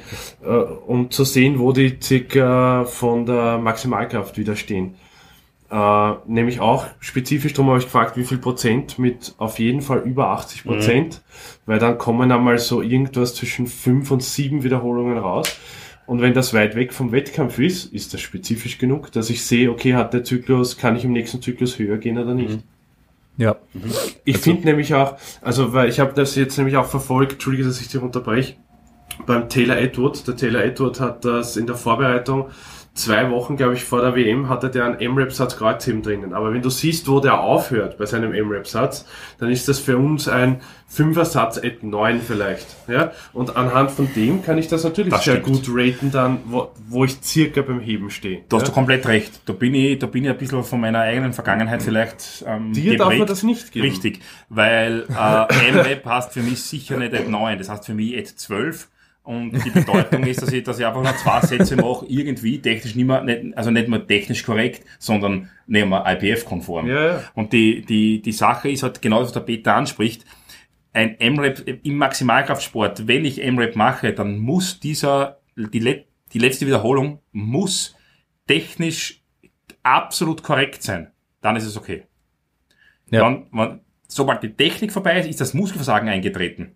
Weil, warum ändert sich die Technik? Weil irgendein Muskel nicht mehr kann. Ja, wenn du bei der Kniebeuge nach vorne fällst, dann ist der Quadrizeps einfach im Arsch. Mhm. Und Ja. wenn du, wenn du ähm, beim Kreuz eben die Knie zu, schn- zu, zu schnell streckst, dann sind die Hems weg. Oder der Quadrizeps. Das, kannst du, das muss man dann rausfinden, was genau das Problem ist. Ja. Aber im Endeffekt, wenn die Technik, wenn die Technik ähm, flöten geht, dann ist, der, dann ist das Muskelversagen bereits erreicht worden. Ja. Also ich ziele vor allem auf die Philosophie dahinter ab, wenn man sagt, okay, soll der Athlet eigentlich sich so richtig hart pushen bei jedem Satz, wie er zum Beispiel jetzt an den M-Rap rangehen würde, dass er sagt, okay, ähm, ja, man kann es ja vergleichen mit einem, äh, einer anderen Person, hält mir eine Knarre an den Kopf, was auch immer. Und Ganz dann, dead. dann mache ich eben mit der Leistung oder mit dem, was ich abrufen kann, meine Sätze. Ja, vielleicht ist es technisch ein bisschen unsauberer, aber vor allem werden die Athleten subjektiv stärker, als wenn sie einfach nur sagen, okay, das Training muss ich jetzt durchbringen, mache ich den nächsten Satz, mache ich den nächsten Satz. Und die RPI-Angabe ist oft eine ganz andere, je nachdem mit welchem Mindset die Athleten da rangehen. Und auch wenn die jetzt Ja. ein RPI-Topset haben, dann sehe ich das genau dazwischen an. Bei einem RPI-Topset sind die Leute meistens stärker als bei dem Back-Off, weil sie dann eben Immer. mehr Kraft mobilisieren und dann aber immer noch schwächer als jetzt vielleicht bei einem M-Rap, weil da kommt dann manchmal nochmal das Doppelte raus, was man eigentlich erwarten würde. Ähm, auch wenn man jetzt sagt, okay, die Technik ähm, bricht vielleicht leicht ein, aber jetzt nicht unbedingt in dem Maße, dass es nur deswegen passiert, sondern auch das subjektive Kraftempfinden beziehungsweise das, was man noch mobilisieren kann, äh, unterscheidet sich meiner Meinung nach durch die Einstellung wa- oder was du eben fühlst vor dem Satz, mit welcher Einstellung du dann an den Satz rangehst. Ja, aber bei einem M-Rap-Satz habe ich das Problem, dass die psychische Herangehensweise völlig andere ist als bei einem Maximalkraftsatz. Richtig. Und Ja. das lernst du, ähm, deswegen bin ich der Meinung, dass er, dass er Single-Rap-Set, ähm, bitte, das ist ganz wichtig. Das ist so wenig Volumen, dass der alleine nicht ausreichen würde. Somit musst Richtig. du bei den Downsets wirklich drauf schauen, dass du das auf dein Volumen kommst. Aber im Training ein Single- Single-Rap-Set ähm, mit guter oder sehr guter Technik, also für mich absolut zu favorisieren ist. Ja. Nicht die einzige Möglichkeit, bei weitem nicht, ja. Und MRAP hat, wie, wie der Peter gesagt hat, ähm, auf jeden Fall ist, ist eine Möglichkeit, mh, Aber dann darf man ja nur. M-Rap mit M-Rap vergleichen, so wie es auch der Peter ja macht dann. Er Absolut. sagt, ja. Ja, ja. Nur aufpassen auf den Athleten. Wenn der Mensch ähm, ein Wahnsinniger ist, ja, ähm, also ich, ich habe Jim Wendler trainiert und ich habe mir am Vortag immer ausgerechnet, wie viel Wiederholungen muss ich heute M-Rep schaffen mit dem neuen Gewicht, damit ich in Summe einen PR habe. Das heißt, ich habe mir das Estimated One RM beim letzten Mal ausgerechnet, das Estimated One RM beim jetzigen und dann habe ich es natürlich ähm, in die Formel so umgeformt, damit ich wusste, wie viele Wiederholungen muss ich machen. und wenn da rausgekommen ist, ich muss 5,01 Wiederholungen machen, dann waren es sechs, weil hätte ich nur fünf gemacht, wäre weniger rauskommen. Dann kann man sich vorstellen, wohin das führt. Ja, das ist auch genau der Punkt. Also solche Ja. Trainingsmethoden ein bisschen das ganze, das Gesamtbild verzerren, auch was die Leistung angeht, dass man sich selber da bescheißt, als wenn man jetzt, also ich sehe halt sehr oft, dass in einem M-Rap, sagen wir mal, gar nicht so weit unter Maximum plötzlich fünf Wiederholungen gemacht werden, aber der im Wettkampf trotzdem kaum mehr beugen kann, als er im M-Rap dann auf Ja, Wiederholung ja, gemacht ja. hat. Absolut, das, Ja. genau. Ja. Sofort. Unterschreibe ich sofort, vor allem bei. Frauen. Ja, Ist ein Wahnsinn, ja. Deswegen da wirklich einfach nur aufpassen drauf. Aber es ist trotzdem, also es, es ist ein Tool, ja, so wie man alles Ja, andere so, nutzen kann. genau. Genau so ist es. Das ist, um das geht es. Du und musst dosiert es geht. eingesetzt, dosiert eingesetzt. Ich habe es auch bei sehr, sehr wenigen drinnen. Ich meine, li- ist naheliegend, wenn man fast 60 hat, dass sehr viele, ich bin jetzt keiner, der ein starres System über irgendwas drüber legt, ja, aber es gibt einfach für manche, da denke mal ich zumindest, dass es Sinn macht. Und es gibt andere, wo ich genau weiß, die wird, weil du gesagt hast, Lackner, der würde es nicht überleben. Ja, wir überleben, ja, Tja. er hätte einen umgebracht. ja, Da- Das, das ist ja der wichtigste Aspekt, über den wir zwar immer reden. Ähm, die, die Ratio von einem Lifter ist eigentlich nicht das Entscheidende und auch nicht die Physiologie, sondern eher mehr die Emotionen und die, Phys äh, und die Psyche, die dahinter steckt. Und somit der psychologische Zugang. Also es geht gar nicht darum, ist es der M-Rap-Satz besser als ein ähm, Single, Single-Rap-Set oder so irgendwas wie die Trainingsplanung. Ähm, das ist wissenschaftlich, solange du über 80% bist und vom Muskelversagen weggehst, eigentlich komplett gleichwertig.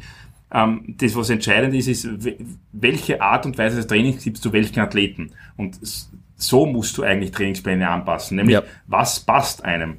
Es ist wie, das, es ist wie beim Gewand. Ich sitze jetzt mit einem Hawaii-Hemd da, aber im Endeffekt geht es darum, es ist jedes Gewand ist fürs Gleiche da, nämlich den Körper in irgendeiner Art und Weise zu bedecken, damit die Spatze nicht raushängt oder keine Ahnung was, ja. Um, also es ist ja alles fürs Gleiche da, ja. Aber manchen, na, ich sitze nackt hier, ja. aber manchen passt eben das eine Gewand besser und anderen das andere Gewand, obwohl es fürs Gleiche da ist.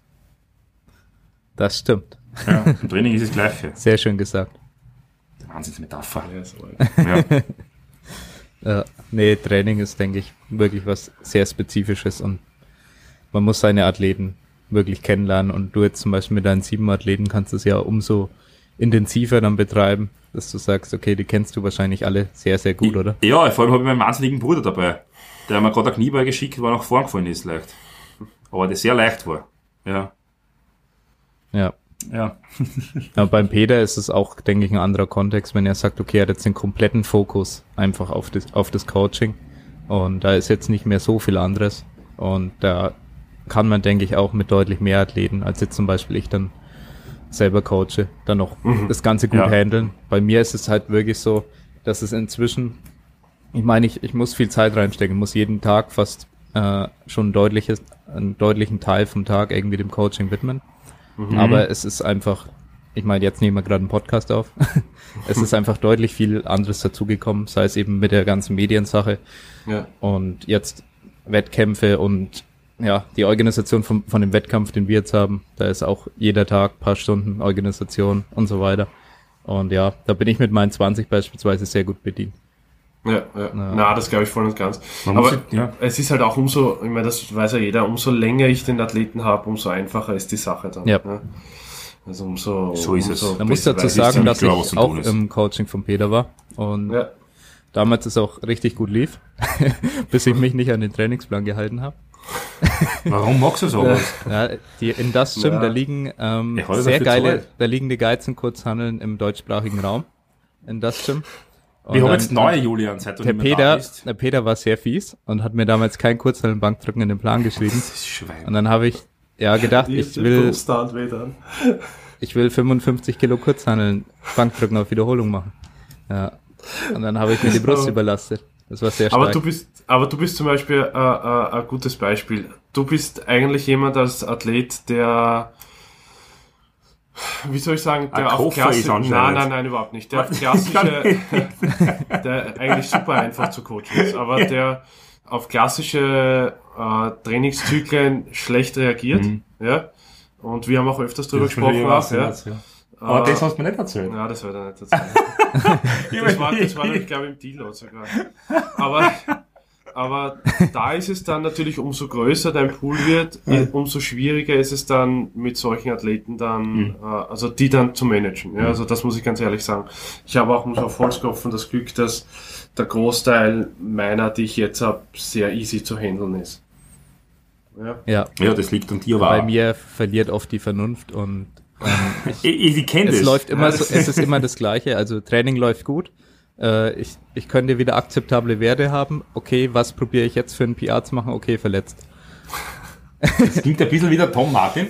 Du müsstest, du müsstest in, die, in, die, in die WPC wechseln vielleicht, ja, und auf Wachstumshormone gehen. Weil der Verletzte, acht Wochen später bist du wieder gesund. ja, das stimmt. Ja. Okay, das wäre geil. Ja, und hast ein PR. Ja, das musst du, du machst dir keine Wettkämpfe mehr, das musst du dir überlegen. Das, ja, und selbst wenn, das ist, also mit BVDK nicht Ja, so, und so auf, auf, auf, auf Wachstumshormone testen die eh alle nicht. Das ist zu teuer. Nie, Nie. nie. Urin, Ja, vergiss das. Die letzten Ja. Male bei mir nie kontrolliert. Na, außerdem noch, das ist noch, das ist so, das hat so kurze Halbwertszeit. Ja, das Ja, brauchst du keine Gedanken geht's ja machen. aus. Ja, sehr gut, passt. Ja.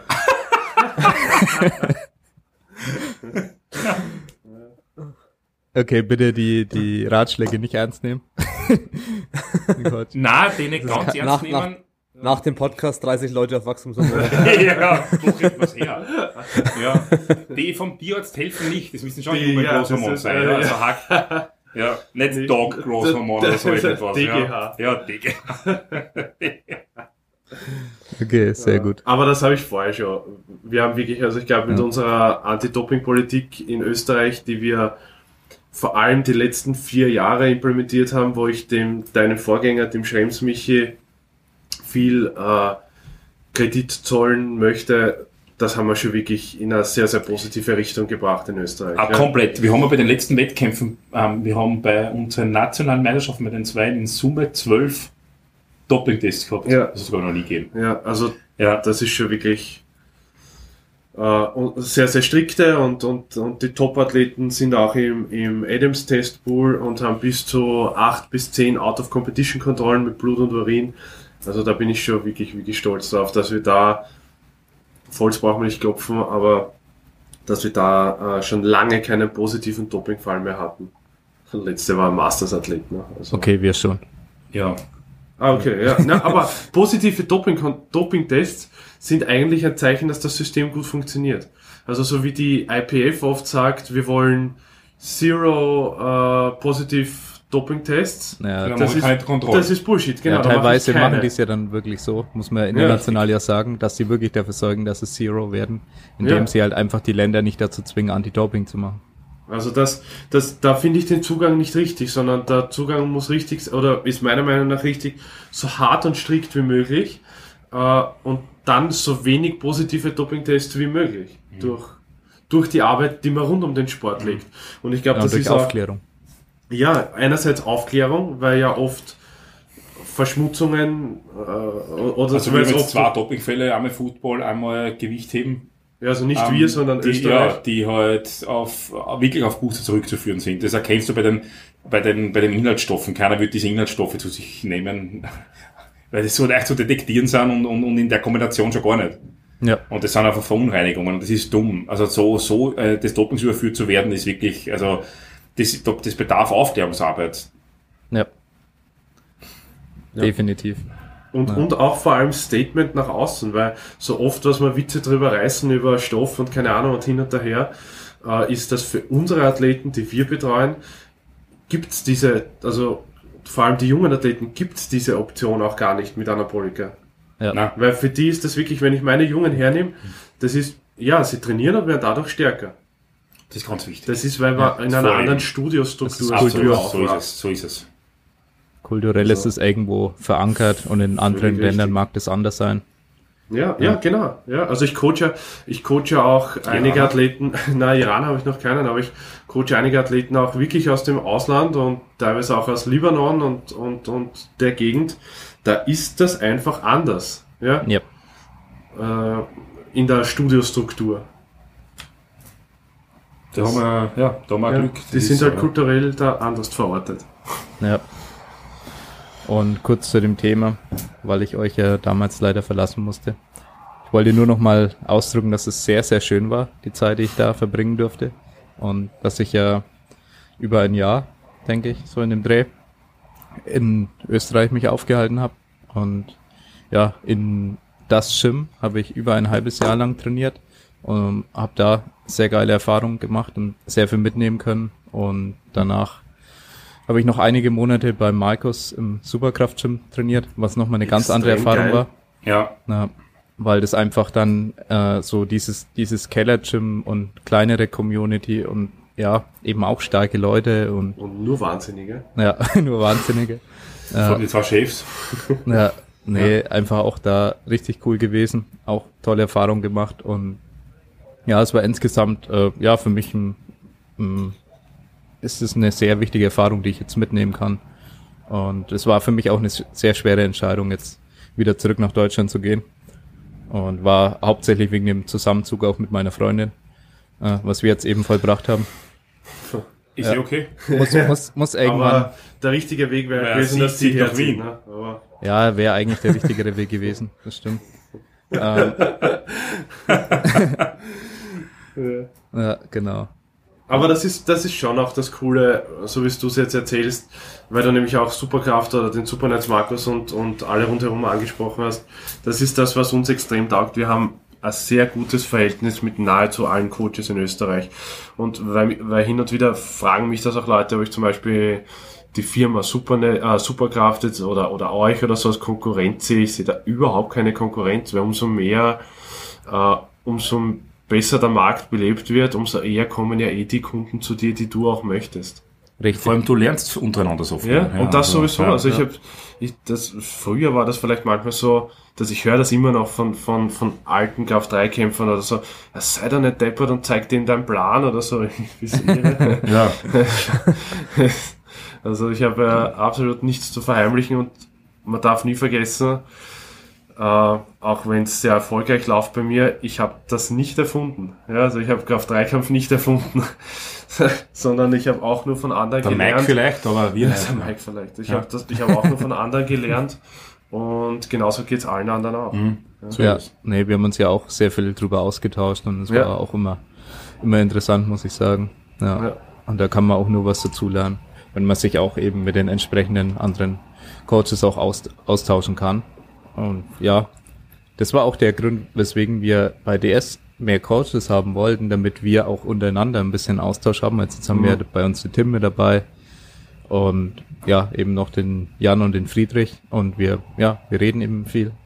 den Friedrich kennst du noch von der FIBA, oder, Alex? Ja. Der, was das Kaderlimit gemacht hat in Ah, okay, Eine Minute ja, 30 der, oder so. ach so, der, der war bei euch jetzt, ja, ja, der ist Äh, ja, Ja, ja, das ist irre. Ja, der war lange Zeit eben Klient bei mir und jetzt Ja. äh, ist er eben bei uns Coach. Ja, ist ein Klient. Ja, ist Ja, ein ja, Klient, ja, aber ein geiler Typ, ja. Ja, genau. Und wir tauschen uns da auch eben viel aus. Auch, auch zum Beispiel, nachdem wir einen Podcast zusammen aufgenommen haben, haben wir danach dann auch viel reden können über gewisse Themen. Das ist super. Ja, sowas muss einfach, ja, öfter eigentlich funktionieren, dass irgendwo ein Austausch da ist. Und ja, ich kann das auch nur bestätigen, dass sowas wichtig ist, dass Konkurrenz auch wichtig ist, dass das das Niveau des Coachings allgemein, denke ich, anheben wird, wenn es viele verschiedene Angebote gibt und man auch einen gewissen Druck hat, eben die Leistung zu bringen und man weiß, die Leute reden. So, die erzählen sich gegenseitig, äh, ja, wie ist es denn da so? Und Mhm, ich denke, jeder genau. Coach hat Stärken und Schwächen. Der eine ist Ja. äh, extrem schnell, der andere äh, hat ein schönes System, was auch immer dahinter, der, der eine hat ein gutes Feedback äh, und was auch immer. Der eine fokussiert sich, man muss sagen, viele haben auch einen anderen Fokus. Der eine ist zum Beispiel richtig technikversessen, der andere sagt, ja, Programming, das ist so mein Ding und so weiter. Und es, ich glaube, es gibt nicht den perfekten Coach, sondern es findet jeder irgendwann äh, der, der zu einem passt als Coach. Ja. Ja, außer ich, ich werde nie einen finden, da bin ich mir schon relativ sicher. Ja, ich glaube, du warst der letzte, Peter. Achso? Ja, du hast ja, du hast ja für die Nachwelt Ruiniert, zerstört. Ja, du ja, hast ja ja. ruiniert die Nachwelt. Das ist Immer so, ruiniert. Das hast du mir alles kaum. ruiniert, ja. nee, es ist wirklich, äh, ja, manche Personen, die, die lernen da vielleicht nie ein guter Athlet zu sein. Es, man muss dazu sagen, es sind ja immer zwei äh, in so einer Beziehung, da gehören zwei dazu. Und es gibt Leute, die sind einfach keine guten Athleten. Da kann was weiß ich für ein Coach kommen. Ich meine, meiner Meinung nach hatte ich das auch schon als Athleten, ich als Coach, also dass ich solche Athleten vielleicht auch schon hatte. Das sind halt einfach keine guten Athleten und dann kannst du als Coach zaubern, wie du willst. Ich bin zum Beispiel kein guter Athlet. Ich glaube, du dann- redest dich schlecht. Ich bin schlecht. Ja, Du redest dich schlecht. Das war nur unvernünftig. ja Julian. es geht ja eher Du um, darfst, ja nicht, du, um darfst ja das. nicht, du darfst ja nicht schlecht reden. Es ja? geht nicht ums genetische Potenzial oder so, sondern Ja. äh, ja, bist du an sich von deinen Eigenschaften her ein guter Athlet und kannst du überhaupt damit umgehen, was ein Coach dir zur Verfügung stellt. Ja, das muss man, glaube ich, auch manchmal lernen. Ist eh so. Es ist eh so. Und umso mehr du, umso mehr du weißt und umso mehr du dich in der Materie beschäftigst, umso schlechter wirst du als Athlet. Das Richtig. ist bei mir genau dasselbe. Also darum coacht mich der Alex her und ich habe ihn Alex von Anfang an gesagt, Alex, ich brauche niemanden, der mir einen Plan schreibt, sondern ich brauche einen Coach. weil, weil so einen Plan schreiben, da komme ich irgendwie zurecht. Ja, Ja. aber wenn ich mich nicht coachen lasse, wenn ich jetzt äh, zum Beispiel jetzt Ja. nicht unter dir war, dann habe ich halt dann einfach gesagt in der Woche zwei, ach, das könntest du auch anders machen. Ja. das kann ich Ja, auch nochmal ne? umstrukturieren. ja. Und Ach, ich kenne mich ja aus, das mache ich anders. Ja, ja. ja, eben. Ja, da muss man aufpassen. Das, Ja. ja. Sonst bist du deinem eigenen. Das geht wieder nicht. Ja. Ja. Ja, Naja, genau. Ich denke, thematisch haben wir da viel über euch gut was. Dann auch erfahren können. Und ja, Vielen Dank Jo. für die Möglichkeit. ja, wir haben uns sehr gefreut, wirklich. Wir haben uns schon eigentlich Also- die ganze Woche drauf gefreut. So, so ist es tatsächlich. Ja, ja. wirklich, Ähm, und ja, ich hoffe, dass ihr vielleicht wieder bei uns vorbeikommt. Ne? Nicht, nur bei der, nicht nur bei der österreichischen Meisterschaft im Kraft-3-Kampf, sondern vielleicht schon vorher im Film irgendwann einmal. Ja, da müssen wir was ausmachen. Machen wir ein Ja. lustiges Video. Da haben wir sicher Möglichkeiten dazu. Wir haben uns heute wieder mit, ähm, wir haben uns heute wieder erst über das unter Anführungszeichen Sponsorship von Highland Games unterhalten und erstellen jetzt einen Caber, also diesen Baumstamm, den die werfen, der ein riesengroßer Penis sein wird. Also wirklich jetzt, es ist schon, eigentlich ist es schon durch, ja. Und der der Boden wird mit Bodenfarbe wie eine, wie sagt man da, riesengroße Vagina angemalt. Das heißt, wenn man von oben mit einer Drohne filmt, ja, dann äh, wird der, geht der Penis auf die Vagina, ja. Ähm, also das könnt ihr mitfilmen zum Beispiel dann in Zukunft. Es wurden noch nie schönere Abschlussworte gesprochen. Das, es ist sehr schwer zu überbieten. Ja, ja das stimmt. Wobei die Abschlussworte, die kennst du ja noch nicht, Tobi, von dem Bankdrück-Podcast, die gegenüber dich, die sind auch nicht schlecht. Ähm, Oh, bin noch nicht reingehört, Ja. bin noch nicht geschnitten im Podcast. die waren Also auch der- sehr gut. Aha. Geht um deine phänomenale Ich Bankdrückleistung, Tobi, aber Ich wurde egal. aus dem Bankdrück-Podcast natürlich ausgegrenzt, weil meine Bankleistung nicht gut genug ist. Ah, aber es der ist- Podcaster ohne mich. Aber es ist auch verständlich. Der Wahnsinn. gut. Ja. Okay, also dann Na gut, dann bedanke ich mich. hoffentlich bis bald. Und vielen Dank an euch für die, für die Zeit. Hat sehr viel Spaß danken. gemacht. Uns auch. Ah, danke an alle, die jetzt fast eineinhalb Stunden zugehört haben. Und bis zum nächsten Mal. Ciao. Ciao. Der Der Dere. Dere.